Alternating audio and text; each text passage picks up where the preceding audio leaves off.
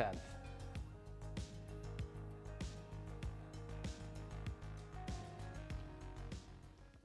All right. Good morning again, everyone. I have the blessing of opening the Word with you not only this week, uh, but next week as well. Uh, Pastor Ryan is over at Mosaic Church in Joliet preaching the Word this morning, so we can be praying for him. And then next weekend is his daughter Ellie's wedding. Isn't that amazing? Uh, if you haven't given him a hug and uh, prayed for them as well, this is going to be a stressful week do that. This is such an exciting time for their family. So, uh, whatever way you can support them this week, do that. So, uh, this morning, we're going to be talking about a passage in Ephesians. But before we flip there, I have a question for each of you. Would each of you be content to live the remainder of your life exactly the same as you are today. No. Never change, never progress. You've made it. This is as far as you want to go. How about the world? You would be content if for the rest of your life the world remained exactly the same. Never, ch- absolutely not. It's easier to see other people's uh, issues rather than our own, right? Well, if you answered no to that, you're in the same company as the Apostle Paul. In Ephesians 3, verses 14 through 21, the Apostle Paul prays on behalf of the saints in Ephesus, a city that he has visited and, and done some church planting in. He prays for them because he knows that each one of us needs change. And he knows that Change is impossible without Christ, without his power. Whether you're a church goer or somebody who's never gone to church before in your entire life, everyone desires change. But the thing is, without Jesus, every person will be in a cycle of hopelessness. Because change is impossible without Jesus. I'm not just talking about behavioral modification, I'm talking about true, lasting, heart transforming, life altering change. Paul talks about three things in this passage that are essential for change to happen in any of our lives and in anybody's life in the entire world. First thing is prayer. Prayer is an act of reliance, dependence, saying, Lord, I cannot do this. I need you. So I lift my requests up to you. The love of Christ. Without the love of Christ poured out for us on the cross, there is no possibility of change. And without his power that is given by the Holy Spirit, we will have no ability for that change to be sustained. So these three things are essential. The love of Christ is the catalyst of all change. Without the power of God, we are unable to change. And we lift our prayers up to Him because He is the source of all change.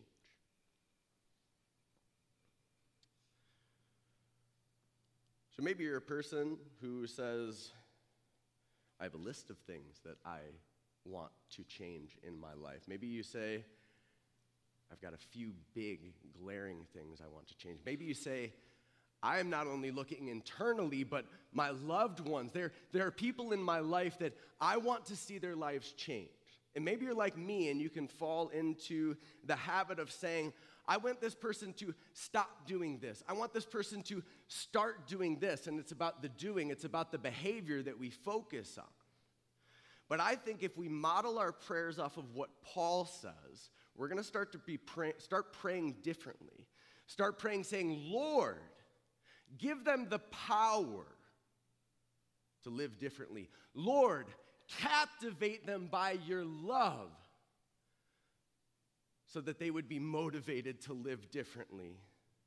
Lord, let them see you more clearly so that they would see themselves more clearly.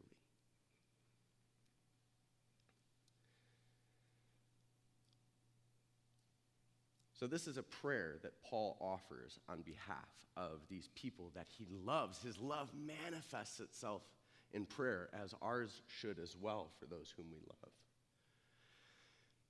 This prayer is at the middle section of the entire book, and it, offer, or it, it operates as, uh, as a transition. That's its function, it's transitional. It moves from the theological part, where we're talking about salvation and we're talking about Jews and Gentiles being united together because there's only one true God. He's the God of all the world, whether people recognize it or not. How do we live together with people with different backgrounds? He talks about this and many other things. Being saved by grace through faith alone, united to the resurrection of Jesus Christ so that we can walk in newness of life. And then he prays for them because in the last three chapters of the book, he talks about how we live this out practically. But he knows if I just give you the practical steps, the rules to follow after, without praying that God would empower you to do it, you won't be able to. Maybe you're like me, and sometimes we can forget that that's the case. We become complacent in our walk with Christ and start to become reliant upon ourselves rather than trusting in Him to accomplish what we need to and do what we ought to. So I think the Lord has something for each of us this morning. Over the next two weeks, we're going to really dive into this passage. So you have all three points for the next two weeks. I want to give you a thesis statement that kind of summarizes in a clear, more memorable fashion what the three main points from this week and next are going to show us in this passage. The thesis statement is this Jesus wants to transform our lives so that we can know his love and become like him. Jesus wants to transform our lives so that we can know his love and become like him. With that being said, let's just ask one more time. Go before the Lord in prayer and ask that He would do a mighty work in each of our lives this morning. So when I pray, I want you to be praying in your heart as well. Don't just listen to my words, but lift your heart up. You know what you need, as does He. Lift your heart up to the Lord with me.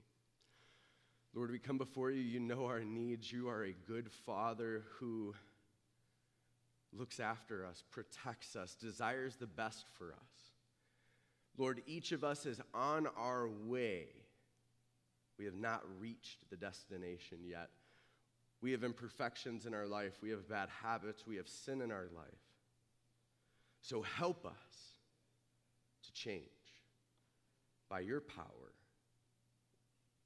and for your glory. Pray this in the mighty name of Jesus. Amen. Amen. Ephesians chapter 3, starting in verse 14. The structure of this prayer is this. In verses 14 and 15, Paul has kind of an introduction to his prayer. Then he has three main statements. This is what I'm praying for. And then he concludes. Today, we're going to go through the introduction, his first point, and get as far as we can through the second point. And we'll pick up where we left off next week. So let's read the introduction to his prayer. Kind of get ourselves running before we get into our first point, which is going to start in verse 16. Paul says, For this reason I bow my knees before the Father, from whom every family in heaven and on earth derives its name. For this reason. Now, this is interesting because there are three main things that he's going to get into in this passage, but he says for this reason. We have to pay attention. This is intentional. Why? Because the three things that we're about to dive into for the next week are connected and build upon one another. It's not just, I want you to have the power of the Spirit, and I want you to know the love of Jesus, and I want you to become more like him. They're connected. It's, I want you to have the power of the Spirit to strengthen you so that you can understand the love of Jesus, and as a result, you will become more like him. Do you see how that's different?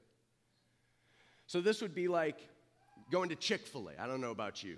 I, I wish Chick fil A was open. I'd go there for lunch today. Um, but it's the Lord's chicken, so I get it.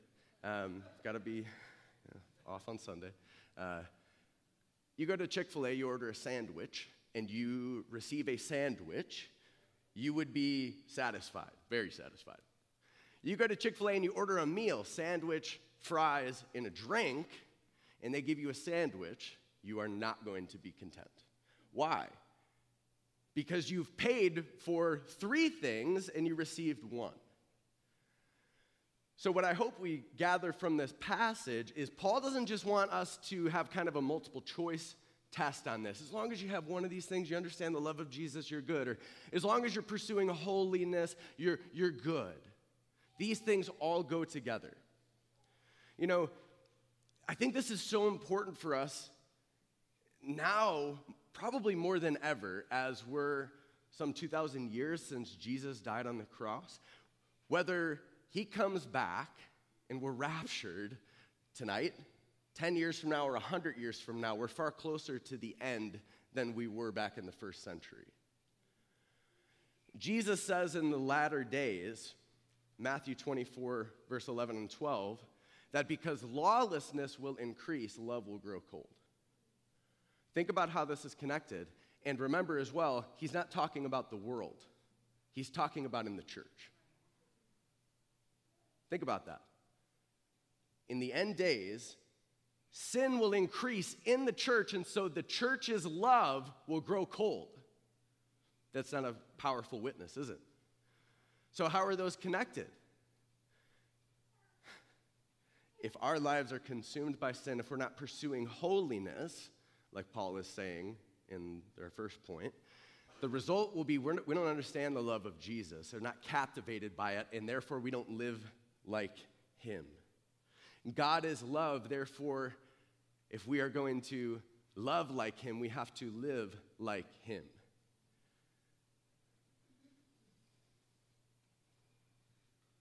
So, this is important for this reason. Three things. He says, I bow my knees before the Father. He prays out to God because he knows that God is the only way these people are going to change.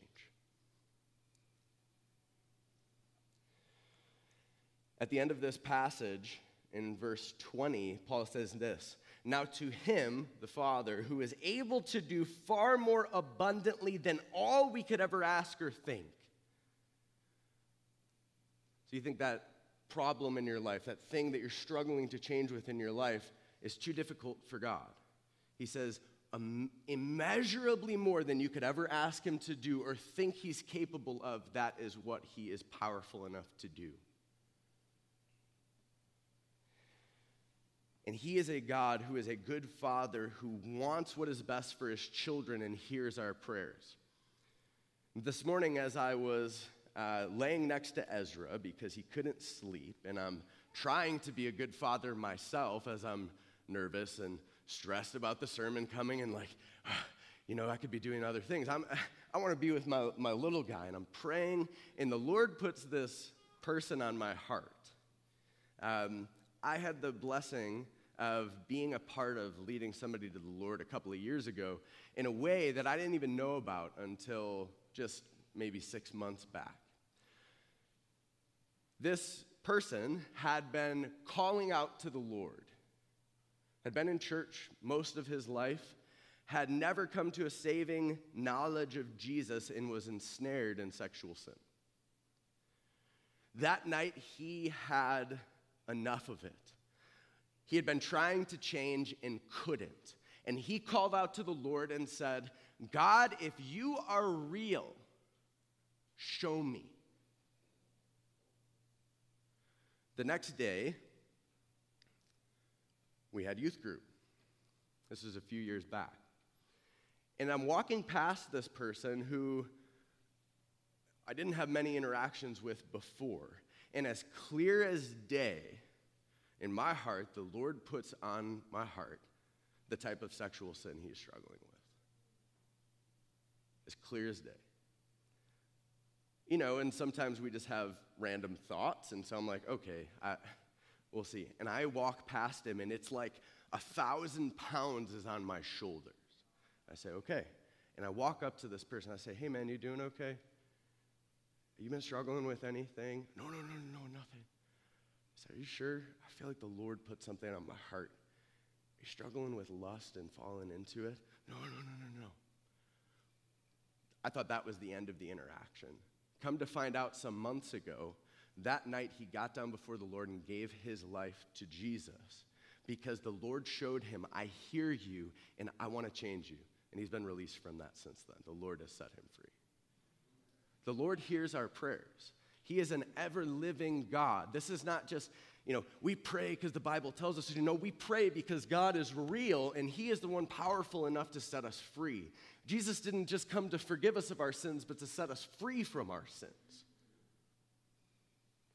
And so we pray to Him. He is a good Father.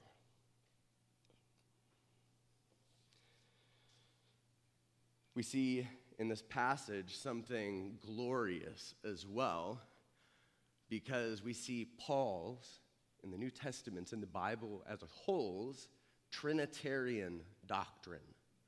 The Bible teaches that God is Trinity. One God, three persons. God the Father, God the Son, and God the Holy Spirit in this passage, we're going to see that Paul prays to the Father that the power of the Holy Spirit might be given to us so that Jesus would dwell in our hearts through faith and that the, the love of the Son would radically transform our lives. In this passage, we see the Trinity. Throughout this book in Ephesians, Paul focuses on how it is only by believing in Jesus that we have access to the Father. Re- read this with me. Flip back to chapter 2.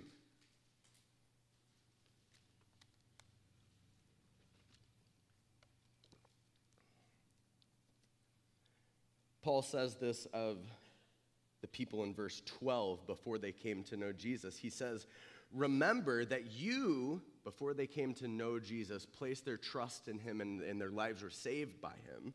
Remember that you were at that time separated from Christ alienated from the promises of Israel, strangers to the covenants, having no hope, and without God in the world.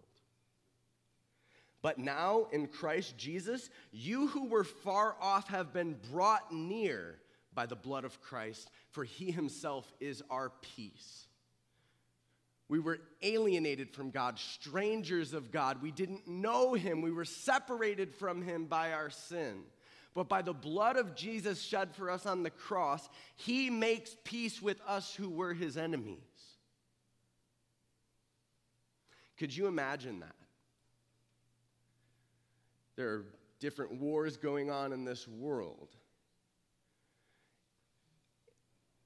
And, and somebody is, is being attacked over and over again. And they do what is necessary to make peace and say, I want you to be saved. I want your sins to be forgiven. Everything you've done against me, I want to forgive. It's otherworldly. Without the love of Jesus, we can never be like that. But Jesus calls us to that sort of forgiveness as well, and we can have that sort of forgiveness and peace in our lives too, because that is what he has done for us. Later on in verse 18 in chapter 2, it says, For through him, through Jesus, we both have access in one spirit to the Father. This is the same as what Jesus says in John 14, 6. I am the way, the truth, and the life. No one comes to the Father but through me. No one comes to the Father in prayer but through Jesus. But he gives us unhindered, uninterrupted access to the throne of the King of the universe if we believe in him. Nobody enters into the gates of heaven except by belief in Jesus, who is the way. Not just says truthful things, but he is the truth and he is the life. You want true life, you must have Jesus. So Paul prays for his people in Ephesus. Let's put up our first point. Remember, two weeks. So don't get nervous because we're just on point one. Stick with me. I know I can be long winded, but we'll trust that we'll get through this in two weeks. Let's read verses 16 and 17. Paul gets into the content of his prayer. For this reason I bow my knees before the Father, verse 16, that according to the riches of his glory, he may grant to you to be strengthened with power through his Spirit in the inner being, so that Christ may dwell in your hearts through faith. That you, being rooted and grounded in love, and then he continues on there into the next point. So, our main point from this section is this By the power of the Spirit, the Holy Spirit, Jesus wants to radically transform and redirect our lives. By the power of the Spirit, Jesus wants to transform and radically redirect our lives. You say, My life is, is kind of in shambles right now. My, you, you don't understand, Stephen, who I am. Are you sure he can change me? Everyone have a pebble. If you don't have a pebble, I'm going to ask that you raise your hand and the ushers will help you out and, and get you a couple of them.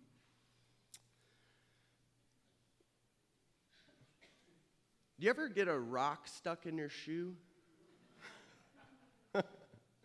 All right. Well, a lot more of you are going to have a rock stuck in your shoe because I'm going to ask you to put that rock in your shoe for the rest of the sermon. Hey, Jesus washed the disciples' feet. We can take our shoes off for a second. Because the thing is, Whatever it is that you're struggling with in your life, whatever it is that you say, this is what needs to change in my life, it's not just like every once in a while I feel like I think about this or this, this hinders me. Sin hinders everything, it impacts everything. So, like walking around with, your, with a rock in your shoe all day, it's gonna be constant, it's always there. Your mind is always gonna be on it. Especially you get running really fast. You try and run a marathon with a rock in your shoe, you're to get hurt. I'd just get hurt if I ran a marathon, but especially if there's a rock, a rock in your shoe. So you see how something seemingly small can have such a major impact. It impacts everything. So, is God able to change this thing that is hindering my life? Well, let's see. What does Paul pray for? He says that according to the riches of his glory. What does that mean? God's glory, how incredible is it? If he were to display it in front of us, we would all be incinerated. God says, Nobody can see my glory and live. Moses on the mountain of Sinai asked to see God's glory, and he says, You can't handle it, Moses. I'll show you the afterburners. I'll tell you about who I am, my character. But if you see my glory, you will die. Imagine if God's glory was quantified in, in a treasure a storeroom of treasure, what would that look like? Innumerable riches. Paul says, I pray that in accordance with how rich God's glory is, that he might grant you to be strengthened with power through the Spirit. That's the sort of power that can be unleashed in your life with Christ in your life. There is nothing that is too hard for God. Nothing is too difficult for Him. We see this time and time again, and we can live into the victory that Christ has already accomplished. He has defeated death, He has defeated sin, He has power over the demonic forces. And the same spirit that rose him from the dead, if you believe in Jesus, is within you and is the source of power for you to live out your Christian life.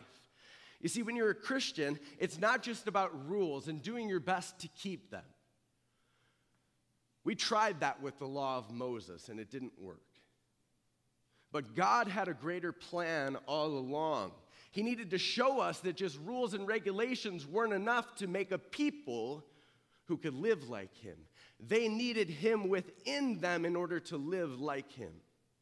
And so in Ezekiel 36, 25 through 27, he promises a new covenant that he's going to give through Jesus, we find out some hundreds of years later, a new covenant where he says, I'm going to take your heart of stone, which is not impacted by me, which, which nothing can penetrate through, and I'm going to give you a heart of flesh, a heart that is, that is tender, and, and, and my commandments can go into, and your life will be impacted by it. And I'm going to give you my spirit so that you will live out the desires I have for you and do the things that I tell you are best for your life.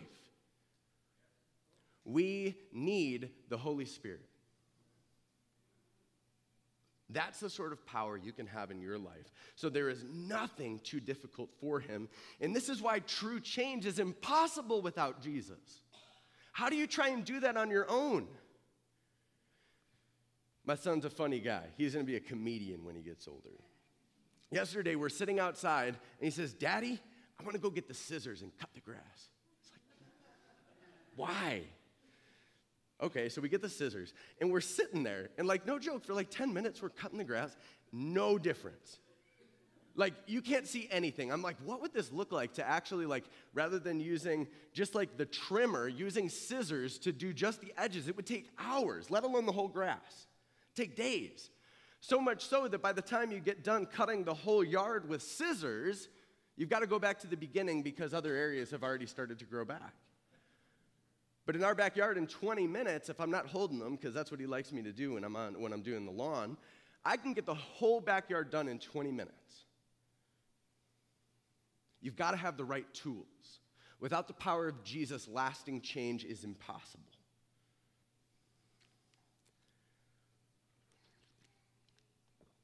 True, lasting, heart transforming, life altering change. My life is living proof of this. If you would have known me seven and a half years plus ago, you would not have liked me. I was not the same person. And it's all praise to Jesus that I am who I am today. I was a drug addict, I was an alcoholic. If you would have hung with me in college, you would have seen a belligerent fool. My life was committed to making a name for myself in the music industry, more than drugs and alcohol, music was my biggest lowercase g God. I lived my life for my own fame, in addition to many other things. But the thing is, I, I grew up in the Catholic Church. I had familiarity with who Jesus was, that he died on the cross for my sins.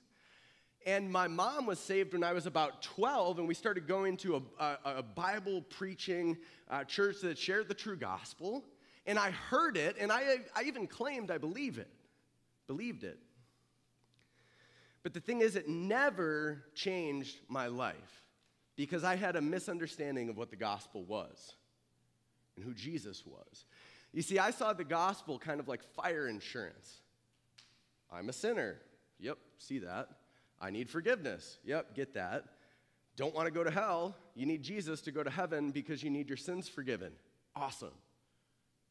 All of those are true, and praise God that that is an essential aspect of the gospel. But what I didn't want is for God to change my life now because I was pretty content living in my sin. But I didn't understand that. Honestly, I thought I was a true Christian. I really did.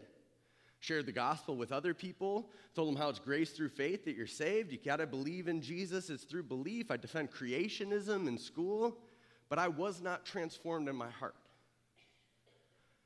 Until my brother Sam shared with me a truth from Romans 6. In Romans 6, it says this You're either a slave of sin or a slave to God. It's black and white, there's no gray area. You're on one side of the fence or the other. You can't sit in between. And you don't just need Jesus to forgive your sins, you need Jesus to forgive you from the or to free you rather from the power of sin. Well, how does this happen?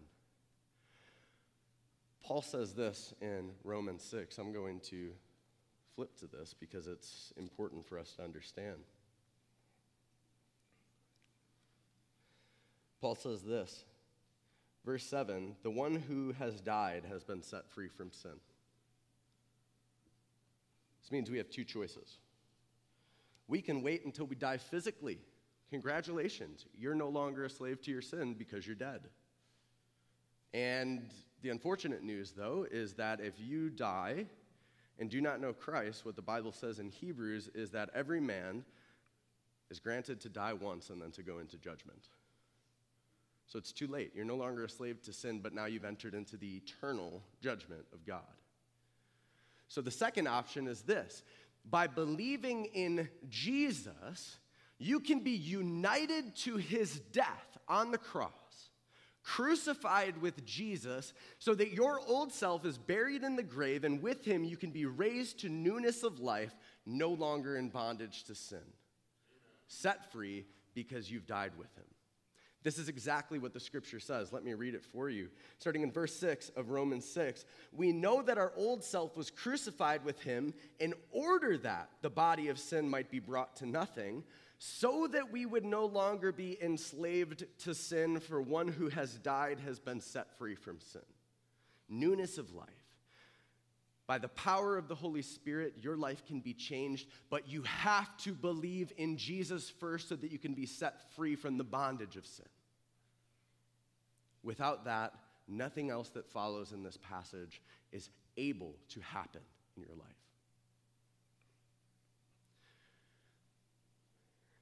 Our lives, Paul says back in our passage in Ephesians 3, must be rooted and grounded in love. This speaks particularly of the love of Jesus. What does it mean for our lives to be grounded upon his love? His love that was poured out for us on the cross must be the foundation of our life that everything else is built on.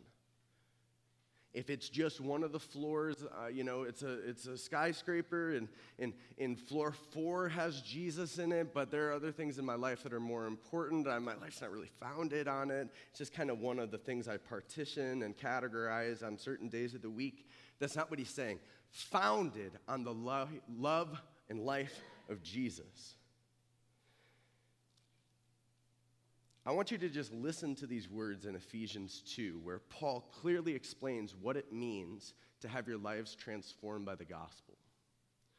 Ephesians 2, 1 through 10 says this For you were dead in your trespasses and sins, in which you formerly walked, according to the course of the world, according to the prince of the power of the air that is now working in the sons of disobedience.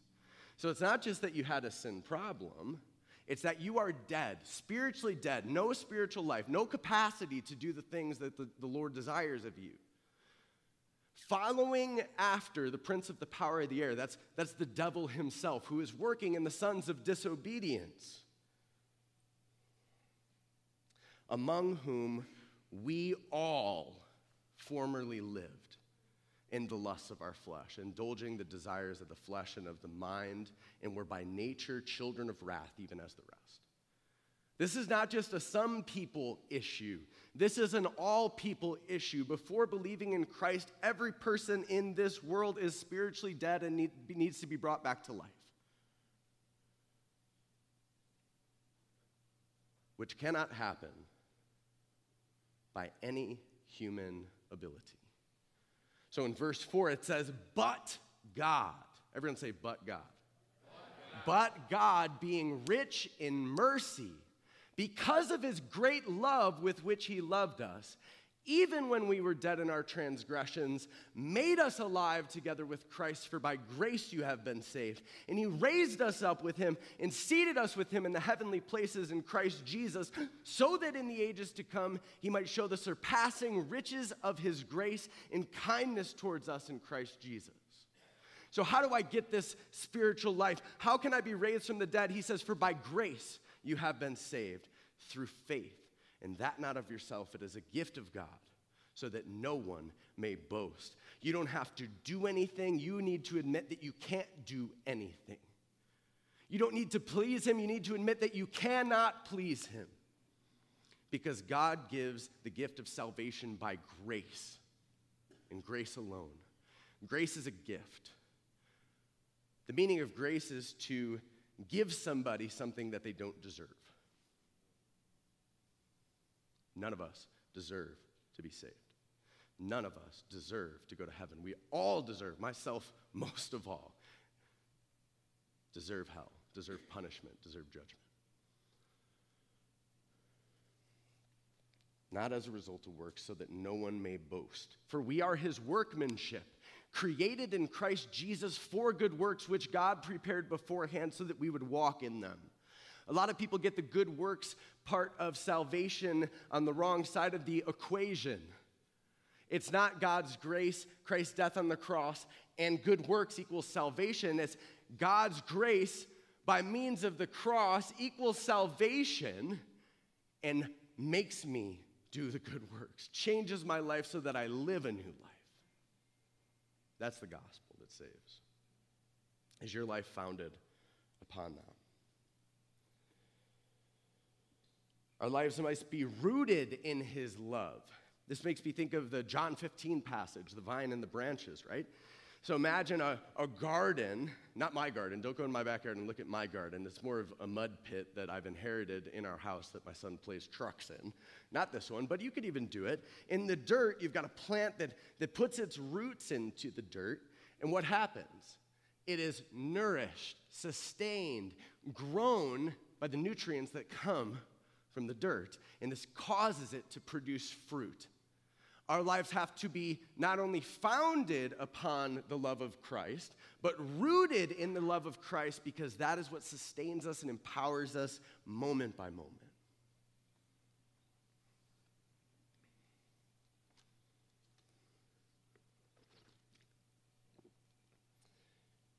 If our lives are founded upon or rooted in anything besides Christ, our lives are destined to crumble, to collapse. Jesus is the only firm foundation. So, this is how you receive Christ, so that, as Paul prays, we can have this power in the inner man by means of the Holy Spirit so that our life can be changed.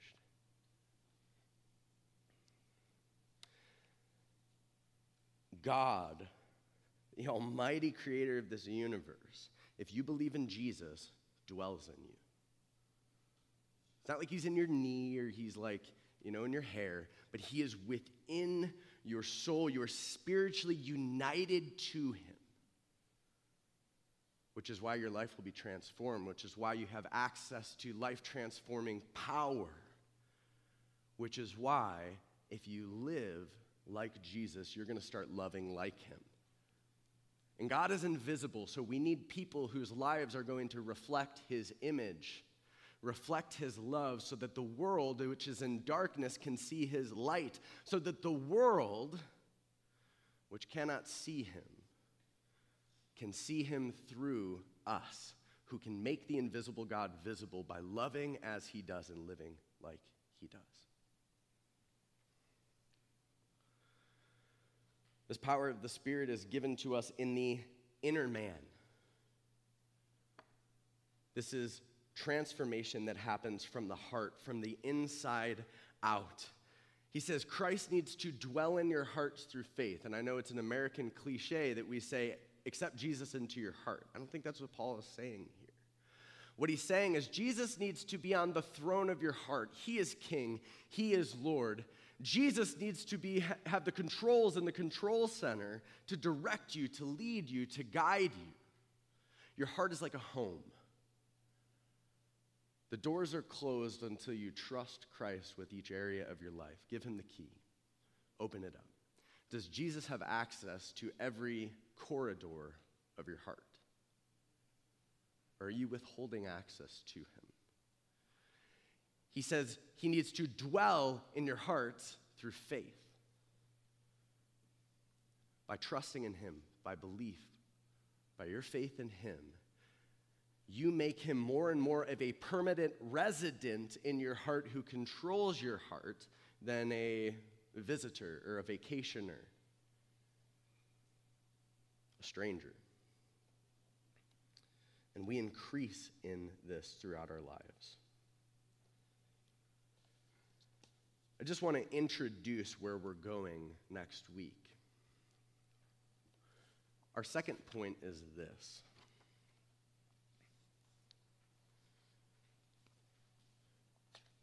Builds on the first. So, the first point you have written is by the power of the Spirit, Jesus wants to radically transform and redirect our lives. Here's the so that. So that we might understand, live out, and experience his love and Christian community.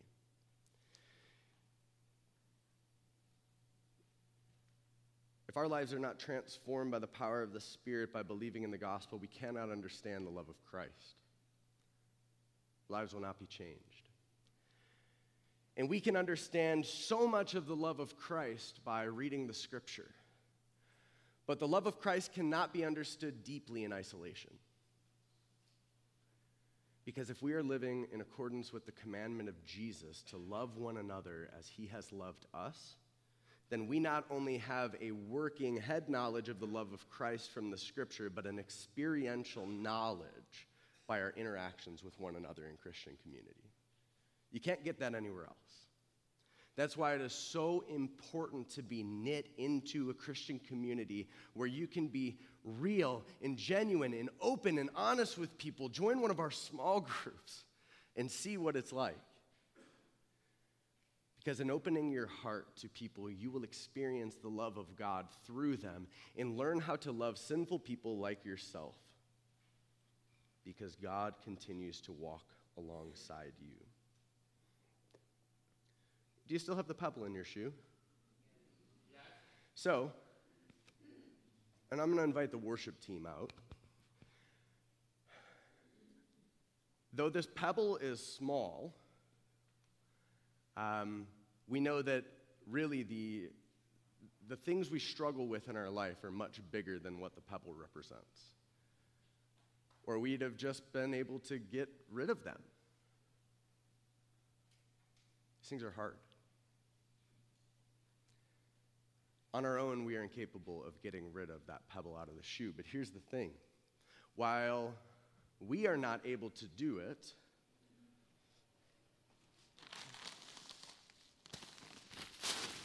Jesus has already carried not only your pebble that you're struggling with, but the sin of every single person who has ever existed. Peter says this He himself bore our sins in his body on the cross so that we might die to sin and live to righteousness, for by his wounds we are healed. One pebble is too much for us to change on our own. But Jesus has already done what was necessary to not only forgive you for what you've done, but to free you from it so that you can have change in your life. That's love. That's love. Let's pray.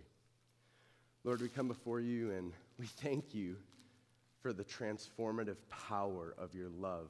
Lord, we would be nowhere without it. Lord, give each of us in this room the power to live a new life.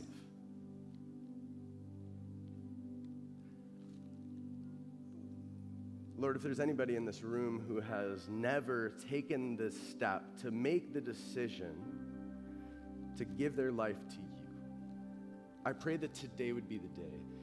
I pray that they would wait no longer. Let them place their full trust in you and say, Lord, my life is yours. You can have it. You have far better plans for me than I could ever have for myself. You can change me. I've seen time and time again I cannot. Lord, my life is yours. I believe in you. I trust in what you've done for me on the cross. Forgive me for my sins. Free me from my sins so that I can live for you now and give you glory and spend eternity with you in glory.